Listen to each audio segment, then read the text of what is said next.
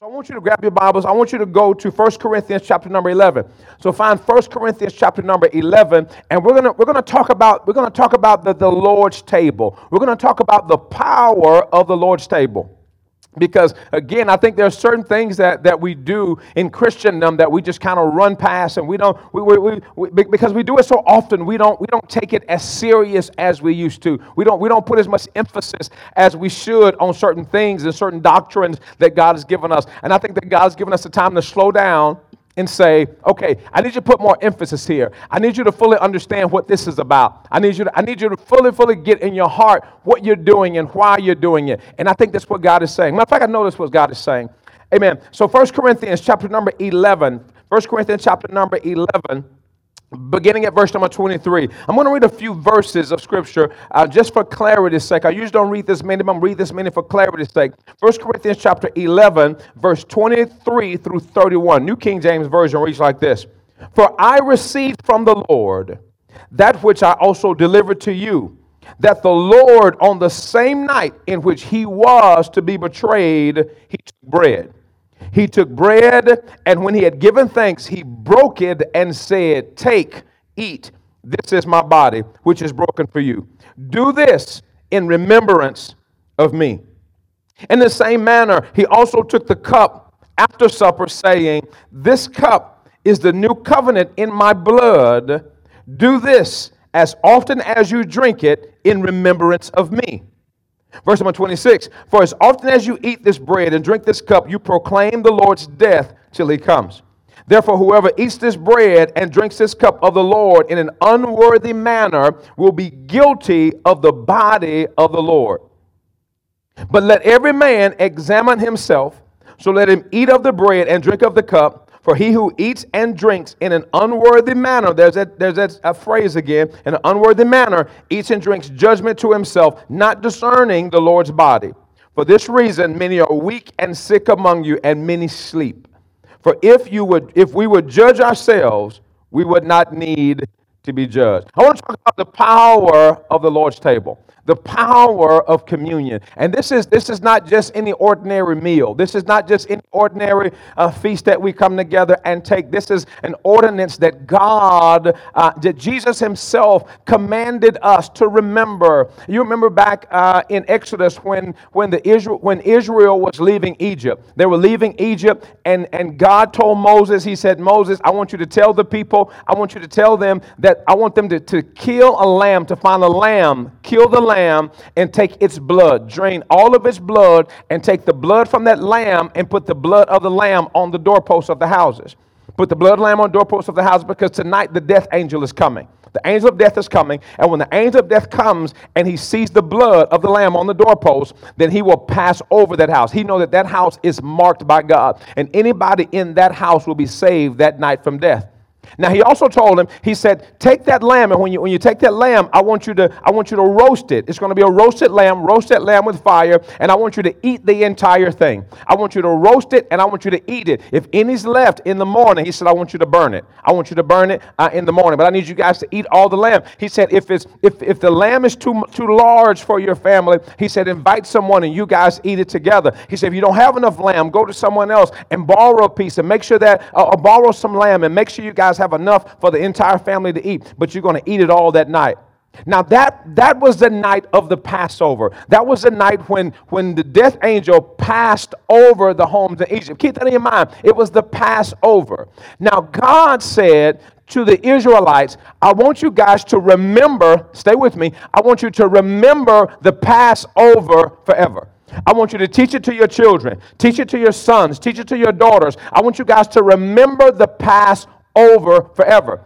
So each year, the Jewish people or the, the Israelites would come together and they would have what's called a Passover feast. They would have a Passover meal. They would come together, they would roast a lamb, they would do the same thing, and they would remember the night that the death angel passed over, which was the final plague, which was the end of the final plague that released them into their freedom. He said, You guys remember the Passover. Now, Now, Jesus in the book of Matthew comes and Jesus is eating what, what, we, what, what they understood as the, the Passover meal with his disciples. He's eating the Passover meal with his disciples, and watch this. So, so he, he moves from the Passover meal to now he moves into what we understand as communion. He moves from the Passover meal to what we understand as communion. And Jesus is sitting there, watch this, he's eating with his disciples in the book of Matthew. He's eating with his disciples, and check this out. But this time they didn't have any lamb. They didn't, they didn't have a lamb that was on the table. You know why? The lamb was not on the table because the lamb was around the table, because Jesus was the lamb. And Jesus says, He says, This is my final supper that I'm going to eat with you guys, and I won't eat again with you until I come into my kingdom. And so, what He was saying to them, He says, This I'm starting today because I need you to understand this as an ordinance to you. I need you to understand that from this day forward, you guys will continue on. And so, churches for thousands and thousands thousands of years, even into our present day, have, have maintained the Lord's table. You know, if you walk into an average traditional Baptist church and some other churches, you see, you see what they call the communion table sitting out front. The communion table out front, and it has the words kind of engraved on the front. It says, it says, do this in remembrance of me. And so, so those tables are designed to, to remind us uh, the importance of having communion, the importance of doing communion, the importance of remembering the Lord's table table. But I want to talk to you about the power of the Lord's table. Communion, listen to this definition it is an affirmation of our covenant relationship with Christ. It affirms our relationship because I don't want you guys just to take communion just to take it. I don't want you to take it because I think that I believe that what God is saying to us is that many people, many people have been we haven't we haven't reverenced the Lord's table as we should. We haven't reverenced communion as we should. We just we come in, we get the cup, you know, we shake it up, we, we peel the top, we eat the you know eat the wafer, we drink the juice, we drop it in the in the receptacle, and we go head on. And I think that one one of the things that God is saying is is that we have as a people we have neglected the importance of the Lord's table. We've neglected the importance. We've kind of drifted, we've kind of drifted further and further and further away from the sanctity of the Lord's table. And so, my job as your pastor, one of my responsibilities as your leader is to help us, to help us get back to the place where we reverence the Lord's table again, where, where, where we sanctify the Lord's table, where, where we understand why we take communion. We understand why communion is important because it is the affirmation of our covenant relationship. Now, covenant is different than a contract. Covenant has a start date, but there's no end date. So when, when we talk about a covenant, this means that the covenant with, that we have with God is forever. So every time a person uh, takes up the bread, they take up the cup, what they're saying is, is that I acknowledge, I affirm that I am in covenant relationship with God. That's what you're saying. Every time you take communion, you are affirming your covenant relationship with God. I'm in covenant with Him, He's in covenant with me. Now understand this that covenant works two ways. Covenant is not just one sided. Covenant is not just about what God does for me.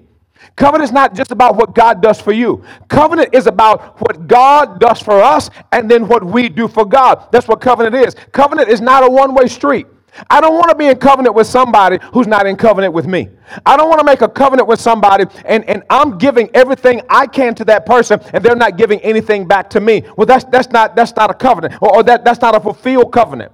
So when we when we take the communion, what we're saying is, God, I understand that you have a responsibility to me, but I also understand that I have a responsibility to you. And that's what we're saying. So, those of you, wherever you are, I pray that you, at the end, we're going to give you a chance to, to take communion with us as a family. I pray that you prepare that to take communion with us. So, communion is the aff- affirmation of our covenant relationship with God. Now, if you're not in covenant with, with God, if, you, if you're not saved and, and you haven't made that covenant connection with God, if you, you haven't given your life to Christ, then, then communion really doesn't mean anything to you. Doesn't mean anything to you because you haven't made that covenant relationship with God. Because communion affirms that covenant relationship. I think one of, I think one of the mistakes that we make oftentimes is, is when we come to church, we pass the communion plate and we pass it to everybody. And so, so sometimes even guests or sometimes people who are not saved feel, feel almost pressured to take one because everybody's getting one. And I think, I think that, that there's some adjustments got to be made there. And I'll talk about that a little bit later. But there's some adjustments that have to be made there because I think we've got to get back to the sanctity of the table, making sure that we honor the Lord's table correctly. Covenants are always sealed with a meal. So covenants are always sealed with a meal. So, so when, when, when Jesus sat down with his disciples and they were having that, that, that final meal, that final supper, well, what he was doing was he was sealing that covenant with that final meal. The covenant that he had with them, the covenant that God has with them. Now, here's the beautiful part. Here's the beautiful part. Now, when, when Jesus when Jesus was talking to his disciples and uh, he was there at the table and he had a couple of things on the table. He had a couple of things on the table. So Jesus, Jesus had bread on the table. He had bread on the table, and Jesus had wine on the table. He had bread and he had wine on the table. Now, Jesus is known as the bread of life. We all know that. He's known as the bread of life. So while he was on the while he was there talking to disciples, he had bread on the table. He had bread and he had wine on the table. Now check this out. The, the bread, check it out. The bread represents Jesus' body. The bread represents Jesus' body. Now, I know that when you take communion, that you don't normally have a piece of bread like this. I get it. I know that it's, it's a wafer. Some, some of you uh, in your homes, you've got a little piece of cracker in your home, or, or you just got a little, little piece of light bread, or whatever that you have. It's, it's, not, a, it's not about, it's, the, the healing is not in the bread. The healing is in the understanding, it's in the revelation. So you've got to get a revelation about what's happening. So here's what he said He said that this bread, when you look at the bread, I want you to understand that the bread represents my body. Now, here's the question. Think about bread. Think about how bread is made. Think about how bread is made. Bread is made uh, uh, when, you, when you make the dough, there are certain ingredients that has to go into bread to make the dough. And when you make the dough, the bread has to be squished. The, the, the dough has to be the dough has to be pounded oftentimes. Oftentimes they would pound the dough. They would take the dough, watch this, and they would do what they called kneading the dough. K-N-E-A-D. They would knead the dough. They would take it and they would take a rolling pin and they would squish that dough out. They would roll that dough out and that dough, watch this, in, that, in a similitude, that dough is going through some excruciating pain. The dough is going through it because it has to be has to be rolled and beat and squished, and it has to be has to be uh, uh, pounded oftentimes to make bread, and then they have to leave it alone so that it can rise. Just leave it alone. Now check this out. Check this out. Not only does bread have to be kneaded, K-N-E-A-D-E-D, but God, Jesus, also must be N-E-E-D-E-D.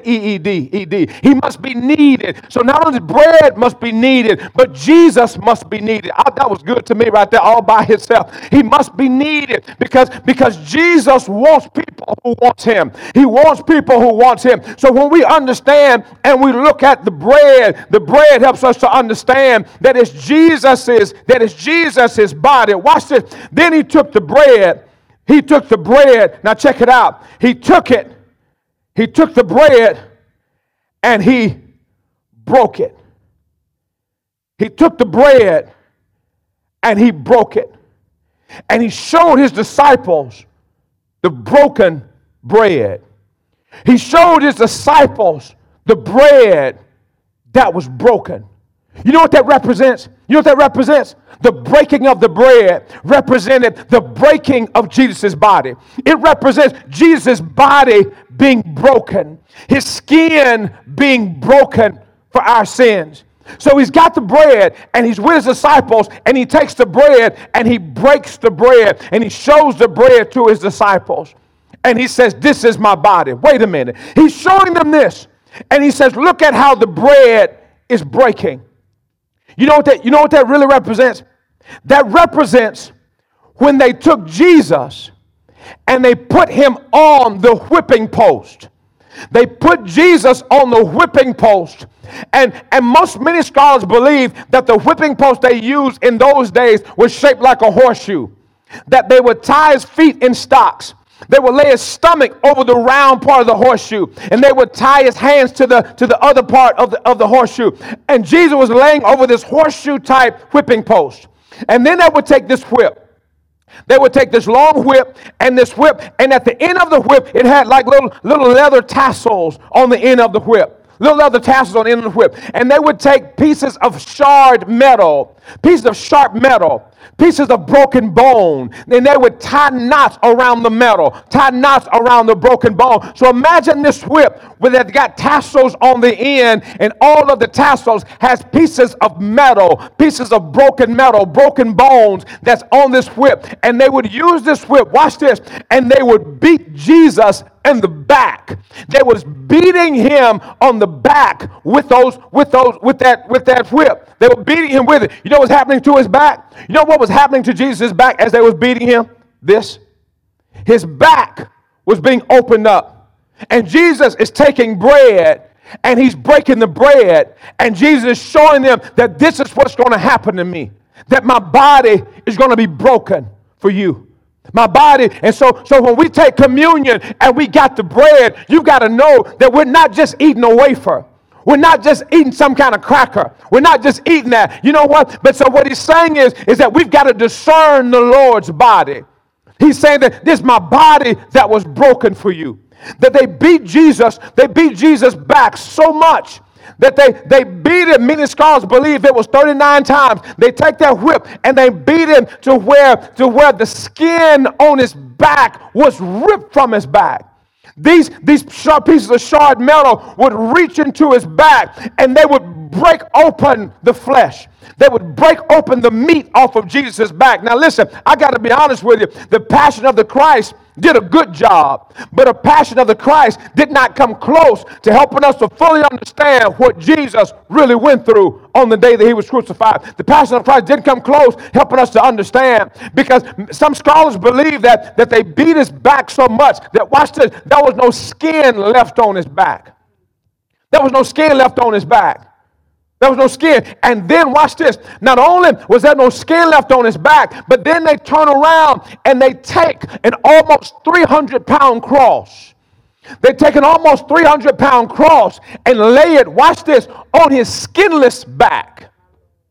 Can you imagine that? Can you imagine having all the skin beat off your back and then an old rugged, splintery, dirty, nasty cross laid on your skinless back and you got to carry it up a hill. Can you imagine that?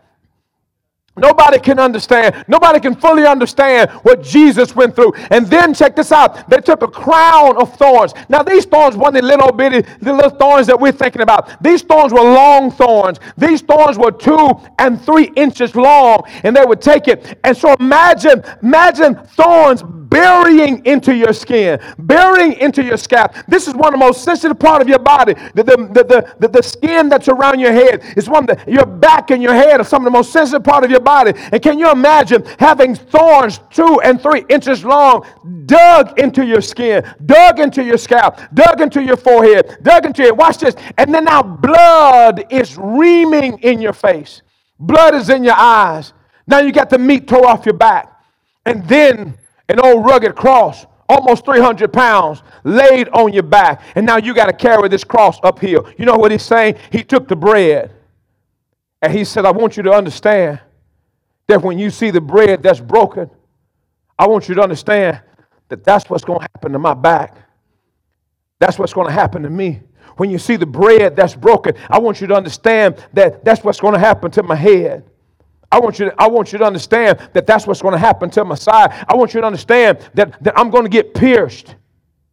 I'm going to get pierced in my side. I want you to understand that when you see the bread and you see the breaking of the bread, I want you to understand that that's going to be the piercing.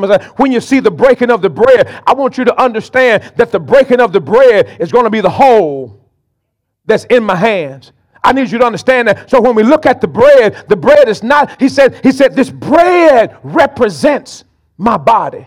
Glory to God. He said it represents my body. But watch this. Isaiah chapter 53 says, But he was wounded for our transgressions. I like that. He was wounded for our transgression. He was bruised for our iniquity. The chastisement that purchased our peace was upon him, and it's by his stripes we were healed. Now watch this. That this is the beautiful part. Check it out. He was wounded and bruised.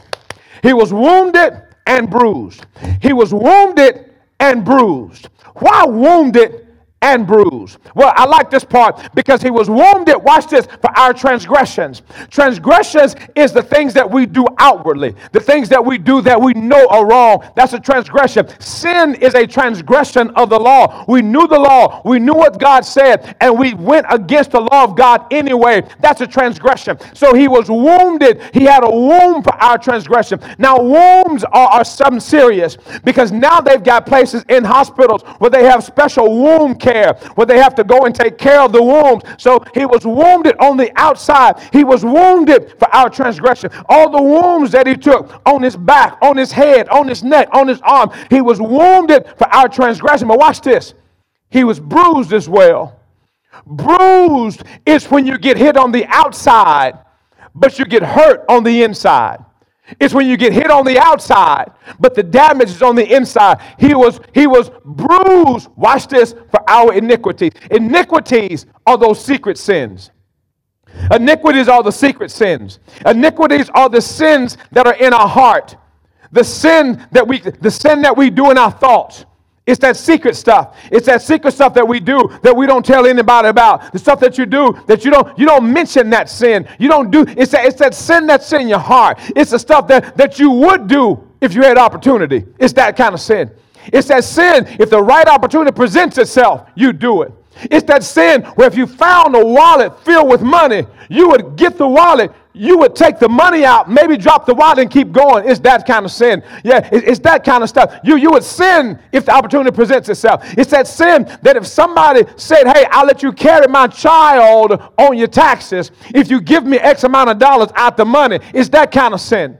It's that iniquity. It's that stuff that's in your heart. It's the stuff that you would do if you had an opportunity. It's the sin that, that, that when you're out of town and you're not around anybody, that's when you go get drunk. That's when you go do the fool. When you're not around anybody, it's that kind of sin. It's a sin. It's that opportunistic sin. It's sin that you would do it if you had opportunity to do it had an opportunity to do it, you would do it. That, that's the, it's that sin of the heart. You know what the Bible says? Not only did he take care of our outward sin, but he also took care of our inward sin. And then he says, the bread represents, represents my body. it represents my body. Then he goes on and he took the bread and he, he blessed it and he broke it. And then, then he takes, then he takes some wine.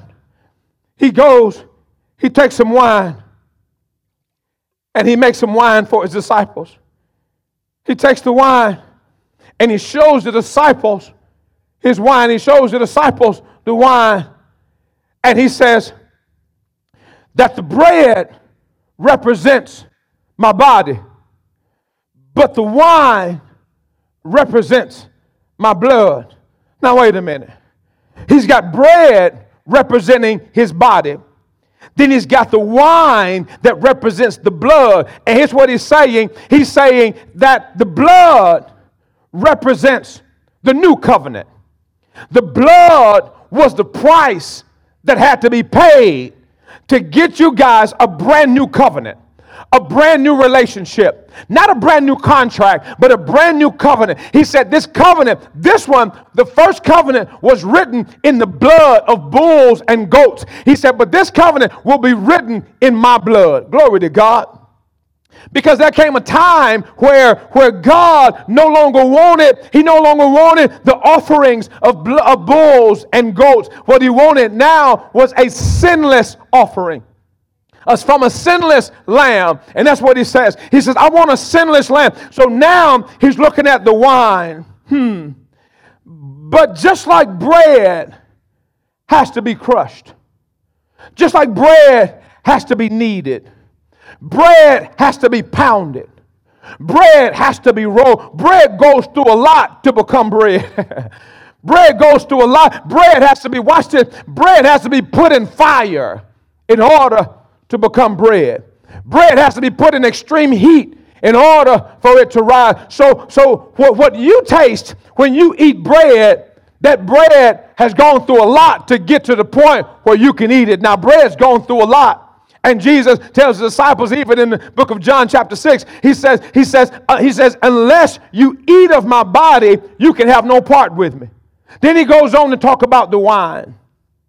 He says that the blood or the wine represents my blood.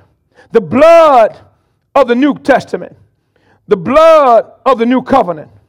Now, now you and I know that blood, that wine comes from grapes, comes from grapes and grape juice.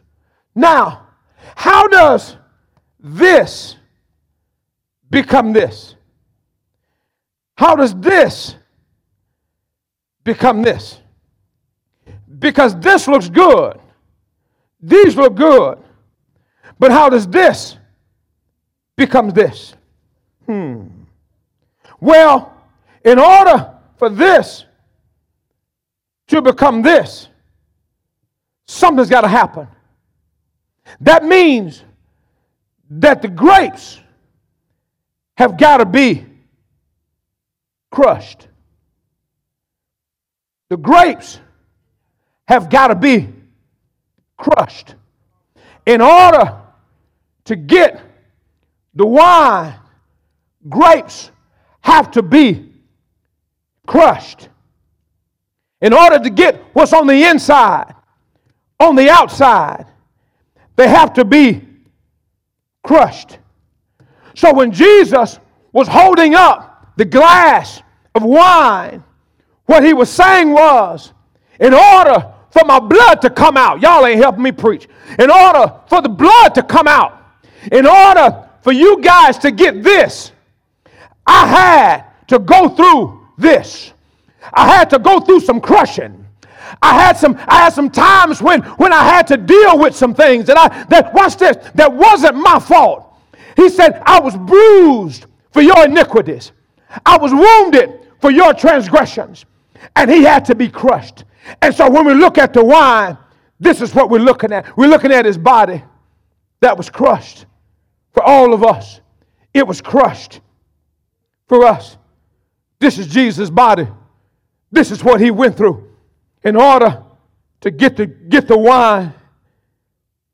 He had to be crushed. When Jesus was on the cross and they speared him in the side, the Bible says that blood ran down the streets of the city. It was Jesus' blood. He was crushed. He was crushed for you. He was crushed for me. He had no sin, but he was crushed. Not only, not only must grapes be crushed, they've got to be pounded, walked on. In many, many countries, they still walk on grapes. He had to be walked on and crushed for you and for me. And then grapes, once they're walked on and once they're crushed, they have to be left alone so they can ferment. So grapes have to be left in a dark place. Glory to, glory to God. When Jesus was on the cross, Jesus asked the Lord, He says, Why? Why have you forsaken me? He left it because he was being crushed for you and for me. He was being crushed. And why? In order to get this, in order to get this, you got to go through this. So when we when we take the wine, we got to remember that you're not just drinking juice. You got to remember that you're drinking the blood of Jesus. And we've got to be careful how we approach the table. Because when we approach the table wrong, we crucify him of flesh when we approach the table and we don't honor the table like we used to and we don't reverence communion like we used to and we don't consider communion we don't consider what happened uh, do, uh, for this communion to take place we don't consider it at least not like we used to but god is saying we got to get back to holiness We've got to get back to a place where we remember what communion means. We, com- we remember what the bread means. We got to remember what the bread means that the bread is the breaking of his body. He said, This is my body. The scars, the tears, the rips in my back, the, the, the, the piercing in my side. I want you to remember that that was my body. I want you to remember that when you're taking when you're taking the wine, when you're taking the wine, you got to remember that in order for blood to come out, there's a hole that had to be made in my body in order to get the blood out. And guess what he was saying to us? He was saying that I did all this. I didn't do it for me. Jesus said, I did it for you. I did it for you. I did it for your families.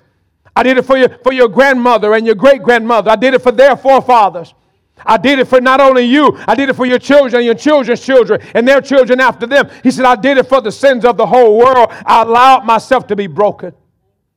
I allowed myself to be broken for your sins. And that's what he said to us. But let's check this out. Isaiah 53:10 says, Yet it was the Lord's will to cause him to suffer. It was the Lord's will to crush him. It was the Lord's will to allow him to go through the suffering. It was the Lord's will for him to be broken. It was the Lord's will for him to be crushed. It was God's will. Why? Because God had you in his will all the time. Look at somebody and tell them, I'm in God's will. You got to say that, I'm in God's will. You got to know that. Oh, it's a good place to be in God's will. He said, he said it was God's will for him to suffer. Why? Because, because he was making the payment for our sins, your sins and my sins. He made the, he made the atonement for our sins. Glory to God. And there was Lord's will to crush him. Now, wait a minute. Now, wait a minute. Now, wait a minute. Wait a minute. We got the table. We got the table. We got the table. We got the table. We've got, we've got the bread. We got the bread. And we've got the wine. We've got the bread. And we've got the wine. Huh. I feel like God's trying to tell us something in the bread and the wine. I feel like He's trying to tell us something in bread and wine. I, want what He's trying to tell us. Hmm. Because bread takes care of hunger, the wine takes care of the thirst. Hmm. Bread takes care of hunger. The wine takes care of thirst. You know what? That sounds familiar. This sounds like a scripture I read one time that says that he who hungers and thirst for righteousness, woo-hoo, they shall be filled. Glory to God. So they that hunger, Matthew 5 6, they that hunger and thirst for righteousness. So, wait a minute, wait a minute. Now I understand what the Lord's table is about. Now I understand that the Lord's table is not just about you and me, it's not just about what Jesus did, but the Lord's table is about righteousness.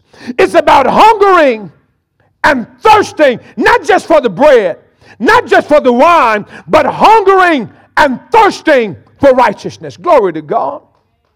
It's about hungering and thirsting for. So, you know what that means? That means that every time I take communion, I take it because I'm hungering and thirsting for righteousness.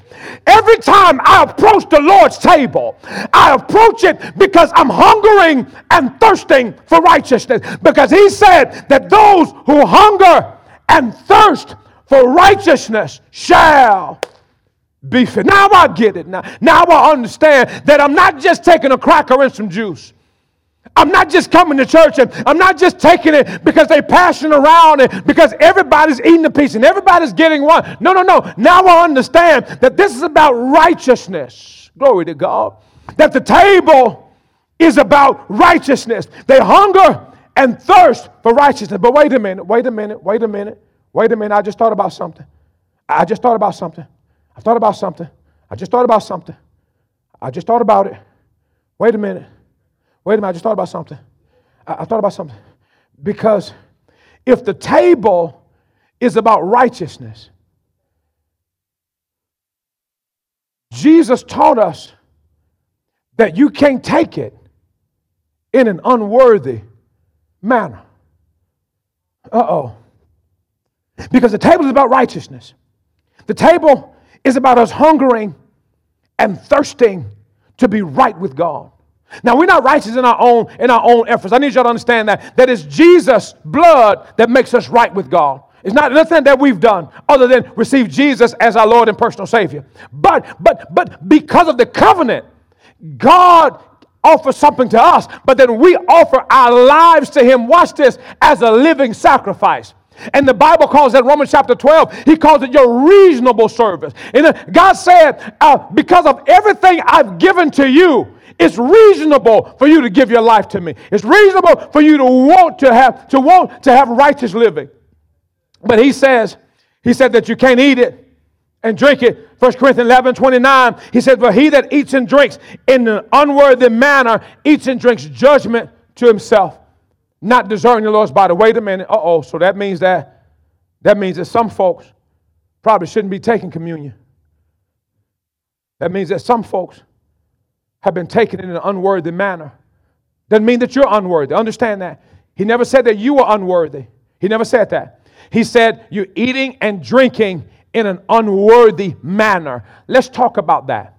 Because if this is about righteousness, if it's about holiness, if it's about being right with God, that's what it's about. So when I approach the table, I approach the table because I understand my part of the covenant. Are y'all hearing that? I understand my part of the relationship. My part of the relationship is to, is to give my body a living sacrifice to God, holy and acceptable unto Him, which is my reasonable service. I understand it. So now when I approach the table, I approach the table because I'm doing everything I know to do to live up to my part of the covenant. I'm doing everything I know to do to get rid of sin out of my life. I'm doing everything I know to do to confess my my sins. I'm doing everything I know to do to forgive people and to, to get rid of anger and bitterness and, and jealousy and malice, to get all this stuff out of my heart. I can approach the table because I know I'm doing everything I know to do. I, am approaching the table because I know that when God reveals sin to me, when God reveals things into me in my life that are in my life, I know that I'm dealing with those things. I'm going before God. I'm doing what God's telling me to do so I can approach the throne. I can approach the Lord's table with confidence.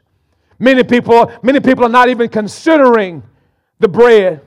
They're not considering the wine. You're just taking and eating it. You're just doing it because that's just what they do over there at church on purpose. That's what they do at our church. Every first Sunday, we just take and eat it. But God wants us to take some time and to understand what this is. He don't want you just to take it and eat it. Because you got to understand. He says, don't take it or eat in an unworthy manner. What's an unworthy manner? Number one is, is two, two things unworthy manner means. Number one is you've got some unconfessed sins. You've got some unconfessed sins in your heart. You're harboring unconfessed sins. That's unworthy manner. That's why, that's why he tells us to examine yourself. So if you're taking communion and you have unconfessed sins in your life, things that you have not confessed, you haven't confessed to God and you haven't confessed to anybody, you've not confessed to your prayer partner, your prayer warrior, you got some unconfessed sins in your life, you know what he's saying? You're eating in an unworthy manner. That's an unworthy manner when you've got unconfessed sins in your life. You know what that means? That means that that means that a communion gives you an opportunity. It gives you an opportunity to go before God and confess those sins. Confess those sins. Before you take communion, you got to confess your sins, especially the sins that you know. And we do it every month. So every month you should be confessing. Matter of fact, every day you should be confessing sins before God. You got to find some people in your life that you can confess to, that you can tell that sin to, that you can get that stuff out of you because confession purges your heart. Confession, confession purges your heart. You've got some unconfessed sins in your life. Unconfessed sins. Now wait a minute. Now wait a minute. Wait a minute. I just thought about something else. I thought about something else. He said, that when we eat and drink unworthily, he said, many people are doing this and bringing judgment on themselves. Why? Wait a minute. Why are they bringing judgment on themselves? Because they didn't discern the Lord's body. He didn't say anything about the blood. He said, you drink, you're bringing judgment because you didn't discern the Lord's body. Wait a minute. Wait a minute. Wait a minute. I didn't discern the Lord's body. I didn't discern the Lord's body, the body of the Lord, the body of the Lord. I didn't discern the body of the Lord. I, I didn't discern, I brought judgment on myself because I didn't discern the body of the Lord. Wait a minute. The body of the Lord means two things. Hmm. Did you know that? That the body of Christ means two things. The body of Christ means his physical body, the body that was on the cross. But the body of Christ also means God's people. The body of Christ also means every born again child of God on the planet. So, wait a minute. So, what he's saying was, I'm eating this, I'm taking communion, but I'm doing it in an unworthy manner. Number one, because I'm not reverencing what Jesus went through. But secondly, I'm doing it because I failed to express the love and the unity for the body of Christ. You know what he's saying? He said, when you take an unworthy manner, when, when you coming up here, you call yourself a Christian, but you hate another Christian. You call yourself a believer, but you've got an alt with your brother and sister. And watch this. You told everybody else, but you haven't went to them yet. You gossip about them behind their backs. If you're a gossiper, you shouldn't be taking communion. If, if you if you are the person, if you're the person, you've got an alt with somebody, an alt with another Christian, and you have not gone to them. Here's what he said: leave your offering at the altar. Go make it right first. Glory to God. Go make it right and then come back. You know why? Because the Lord's table is about being right with God. It's about righteousness. And God is calling the church back to righteousness.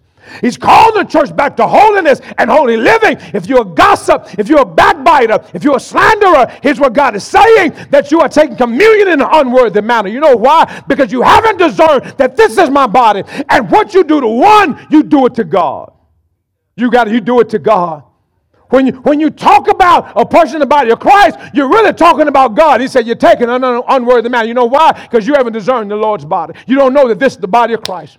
Glory to God. You be careful who you put your mouth on. Be careful who you're talking about. Stop talking about people and stop gossiping about people and stop backbiting and stabbing people in the back. Stop doing, stop smiling in people's faces and then talking about them behind their back. No, this is the body of Christ. This is what God is calling us back to. God's calling us back to holiness. We got to live right, you God. We got to live right. That's what God is. This is what God is saying about his table. That's what he's saying about a table.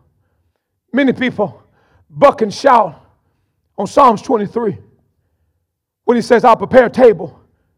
Wait a minute. I'll prepare a table. Wait a minute. I'll prepare a table. I'll prepare a table. I'll prepare a table before you. Wait a minute.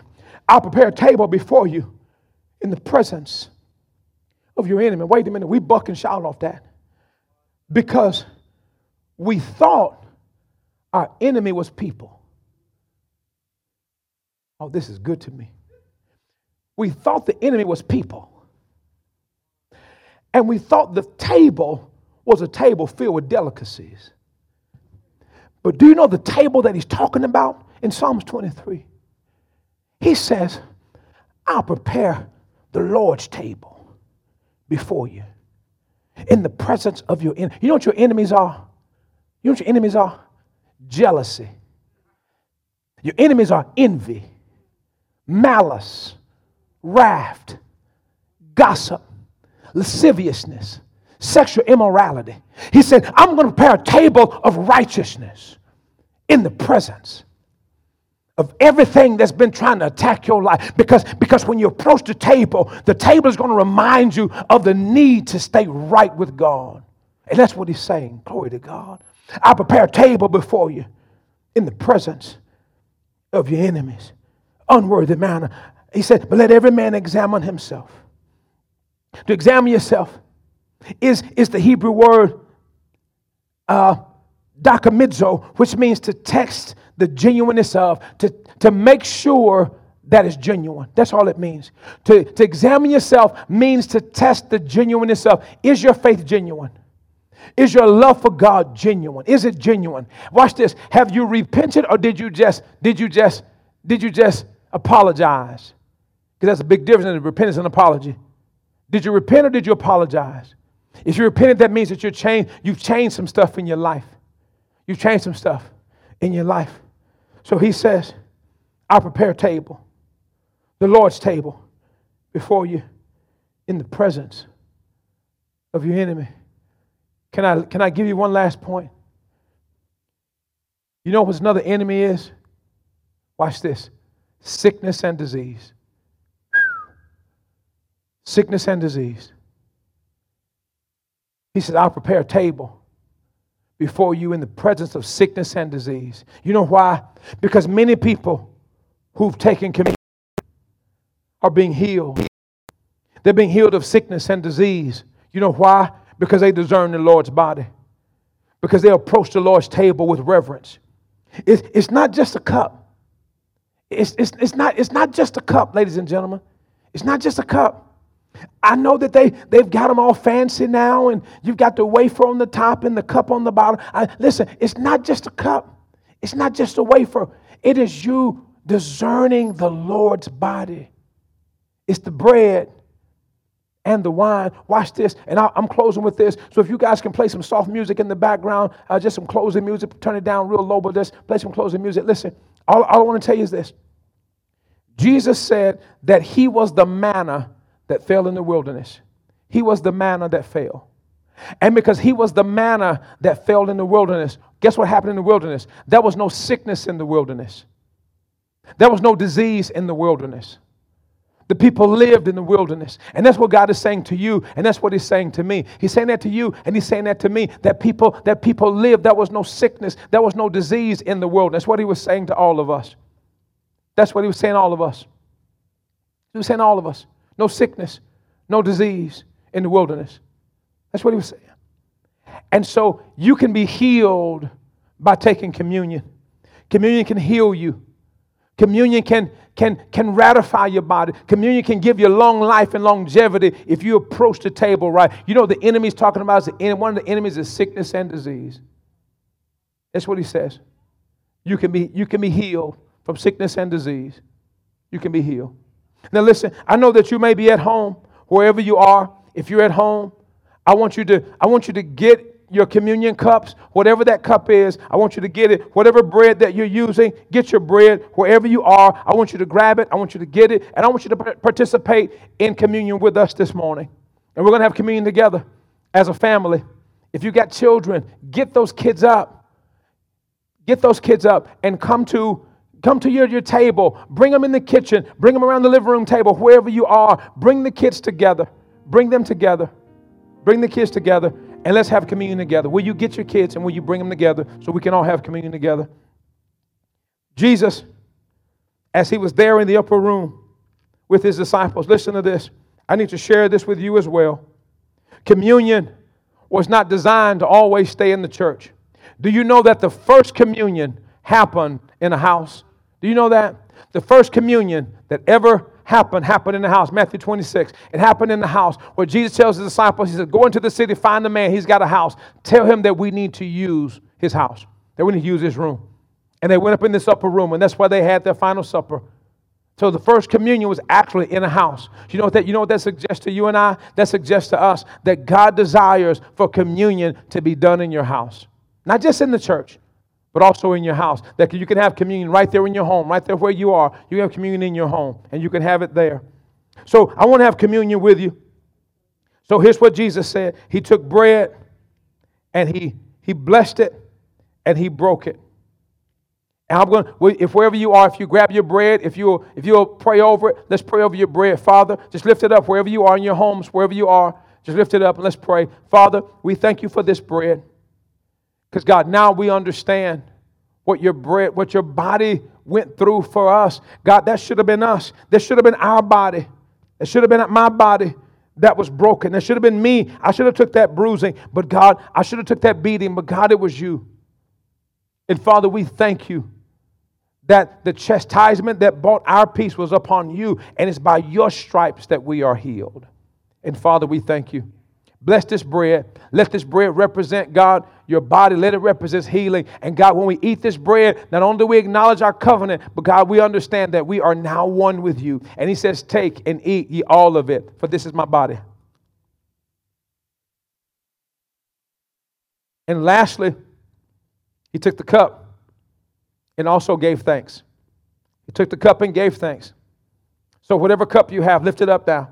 Let's have communion together. Father, we now understand that in order to get this, you had to go through this. You had to go through some suffering in order for us to get the blood. And we thank you, God, that your blood signifies a new covenant written in your blood. Forgive us for taking it for granted. Forgive us, Lord God, for the times that we didn't acknowledge you rightly and we didn't do it right. Forgive the time, God, that we approached the table in haste and we just took it just to be taking it.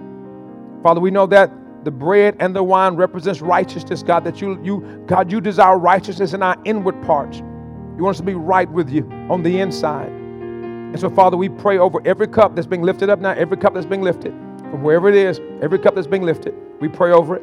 And Father, we pray healing, divine healing now. God, we know that, that blood gives life. And God, we pray that whatever sickness, whatever disease, whatever they're dealing with, whatever we're dealing with, whatever it is, we pray, God, that after today, after today, Lord God, that that thing be gone. Father, we pray that you, you help us to examine ourselves. Look at ourselves, God, and make sure we've dealt with our own sins. We've dealt with our own sin, our own, our own hearts. Help us to deal with us. God, that when we approach the table, that we approach the table with confidence, knowing, God, that we're striving to live right and walk upright before you. And he says, Take and drink ye all of it, for this is my blood.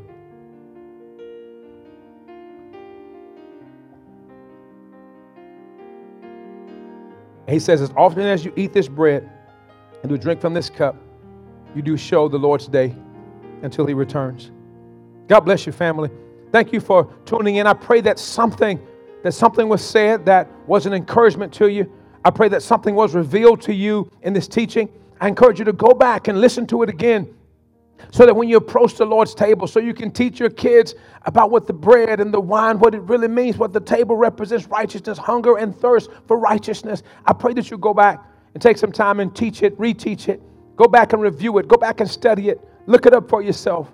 Understand when we approach the Lord's table that God is saying we got to approach it with reverence. We got to approach it right. That's what God is saying to all of us. I know sometimes you have two and three services and you have to kind of move through it. And sometimes I feel so guilty because I feel like we don't do the Lord's, the Lord's table justice because we have to move through it expeditiously to get to the next service or whatever the case. So maybe making some changes in that regard so that we can take some time and really honor the Lord's table. We can really honor the Lord's table. We're praying for you. All of you, for wherever you are, we're praying for you. I want you to know that I miss you. I can't wait for the day we all can come back together and we can worship together. But I don't, I don't want to do it before, before the Lord's timing. I know God's timing is perfect. My timing is off, but God's timing is perfect. So we're going to pray for God's timing. Will you pray for us? Will you pray that God will give us his perfect timing? That God will open the church when he says, that's what we want. I want to open up tomorrow. I want to open up this week.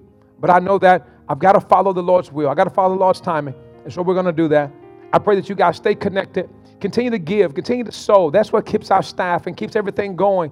So thank you guys for sowing and giving. Some of you guys have been so generous. Thank you for giving. Some of you have been giving above and beyond to ensure that the church continues to, to move forward. And I thank you guys for that because, because the, the, the years are still rolling and we're still preparing for that time when we're able to purchase our own building and purchase land and maybe even build us our, our, our first, our first uh, sanctuary for ourselves. So we're still, we're still preparing for that time. So continue to give. Right now, we're able to put back and we're able to save because we're not spending a lot. So we're able to save some money. So when we get chance to transition to our new building, then we'll be able to do it, man, and we'll be able to do it and do it debt free. That's, that's our hope. That's our goal. So if you haven't had a chance to tithe, will you tithe this morning?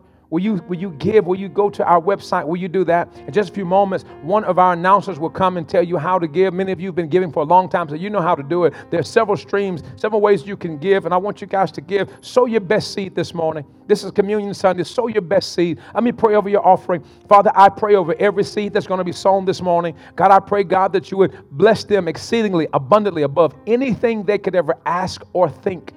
Father, I pray for those, God, who trust you with the tithe. They trust you with the giving. They trust you, Lord God, even with their offering. Lord God, they understand, God, that, that to whom much is given, much is required. And so, Father, we thank you for those that are in covenant relationship with this ministry as it pertains to tithe. God, they're going to tithe no matter what, whether we're in the building out of it, they're still going to give. And we thank you for those individuals. And God, I pray bountiful blessings on their lives. And Father, we just thank you this morning. Thank you for who you are, who you continue to be in our lives. In Jesus' name, amen and amen. God bless you. We love you. Thank you for tuning in. Please share this video with somebody. We've got to get back to reverencing the Lord's table, for reverencing communion. So don't ever just take communion uh, just to be taking it. Don't ever take it in an unworthy manner because he said that's the reason some people are sick and some people are asleep. He said, don't ever do that. Make sure you examine yourself. Make sure your heart's right with God before you come to God. Make sure, examine yourself so we can approach the Lord's table with confidence. Amen. So I love you. God bless you. Thank you for tuning in. My name is Pastor Eric Love, Senior Pastor right here at Church on Purpose. And Church on Is the place where purpose comes alive. And if you're looking for purpose, remember that purpose is found in knowing Jesus. God bless you. Stay tuned for our announcements.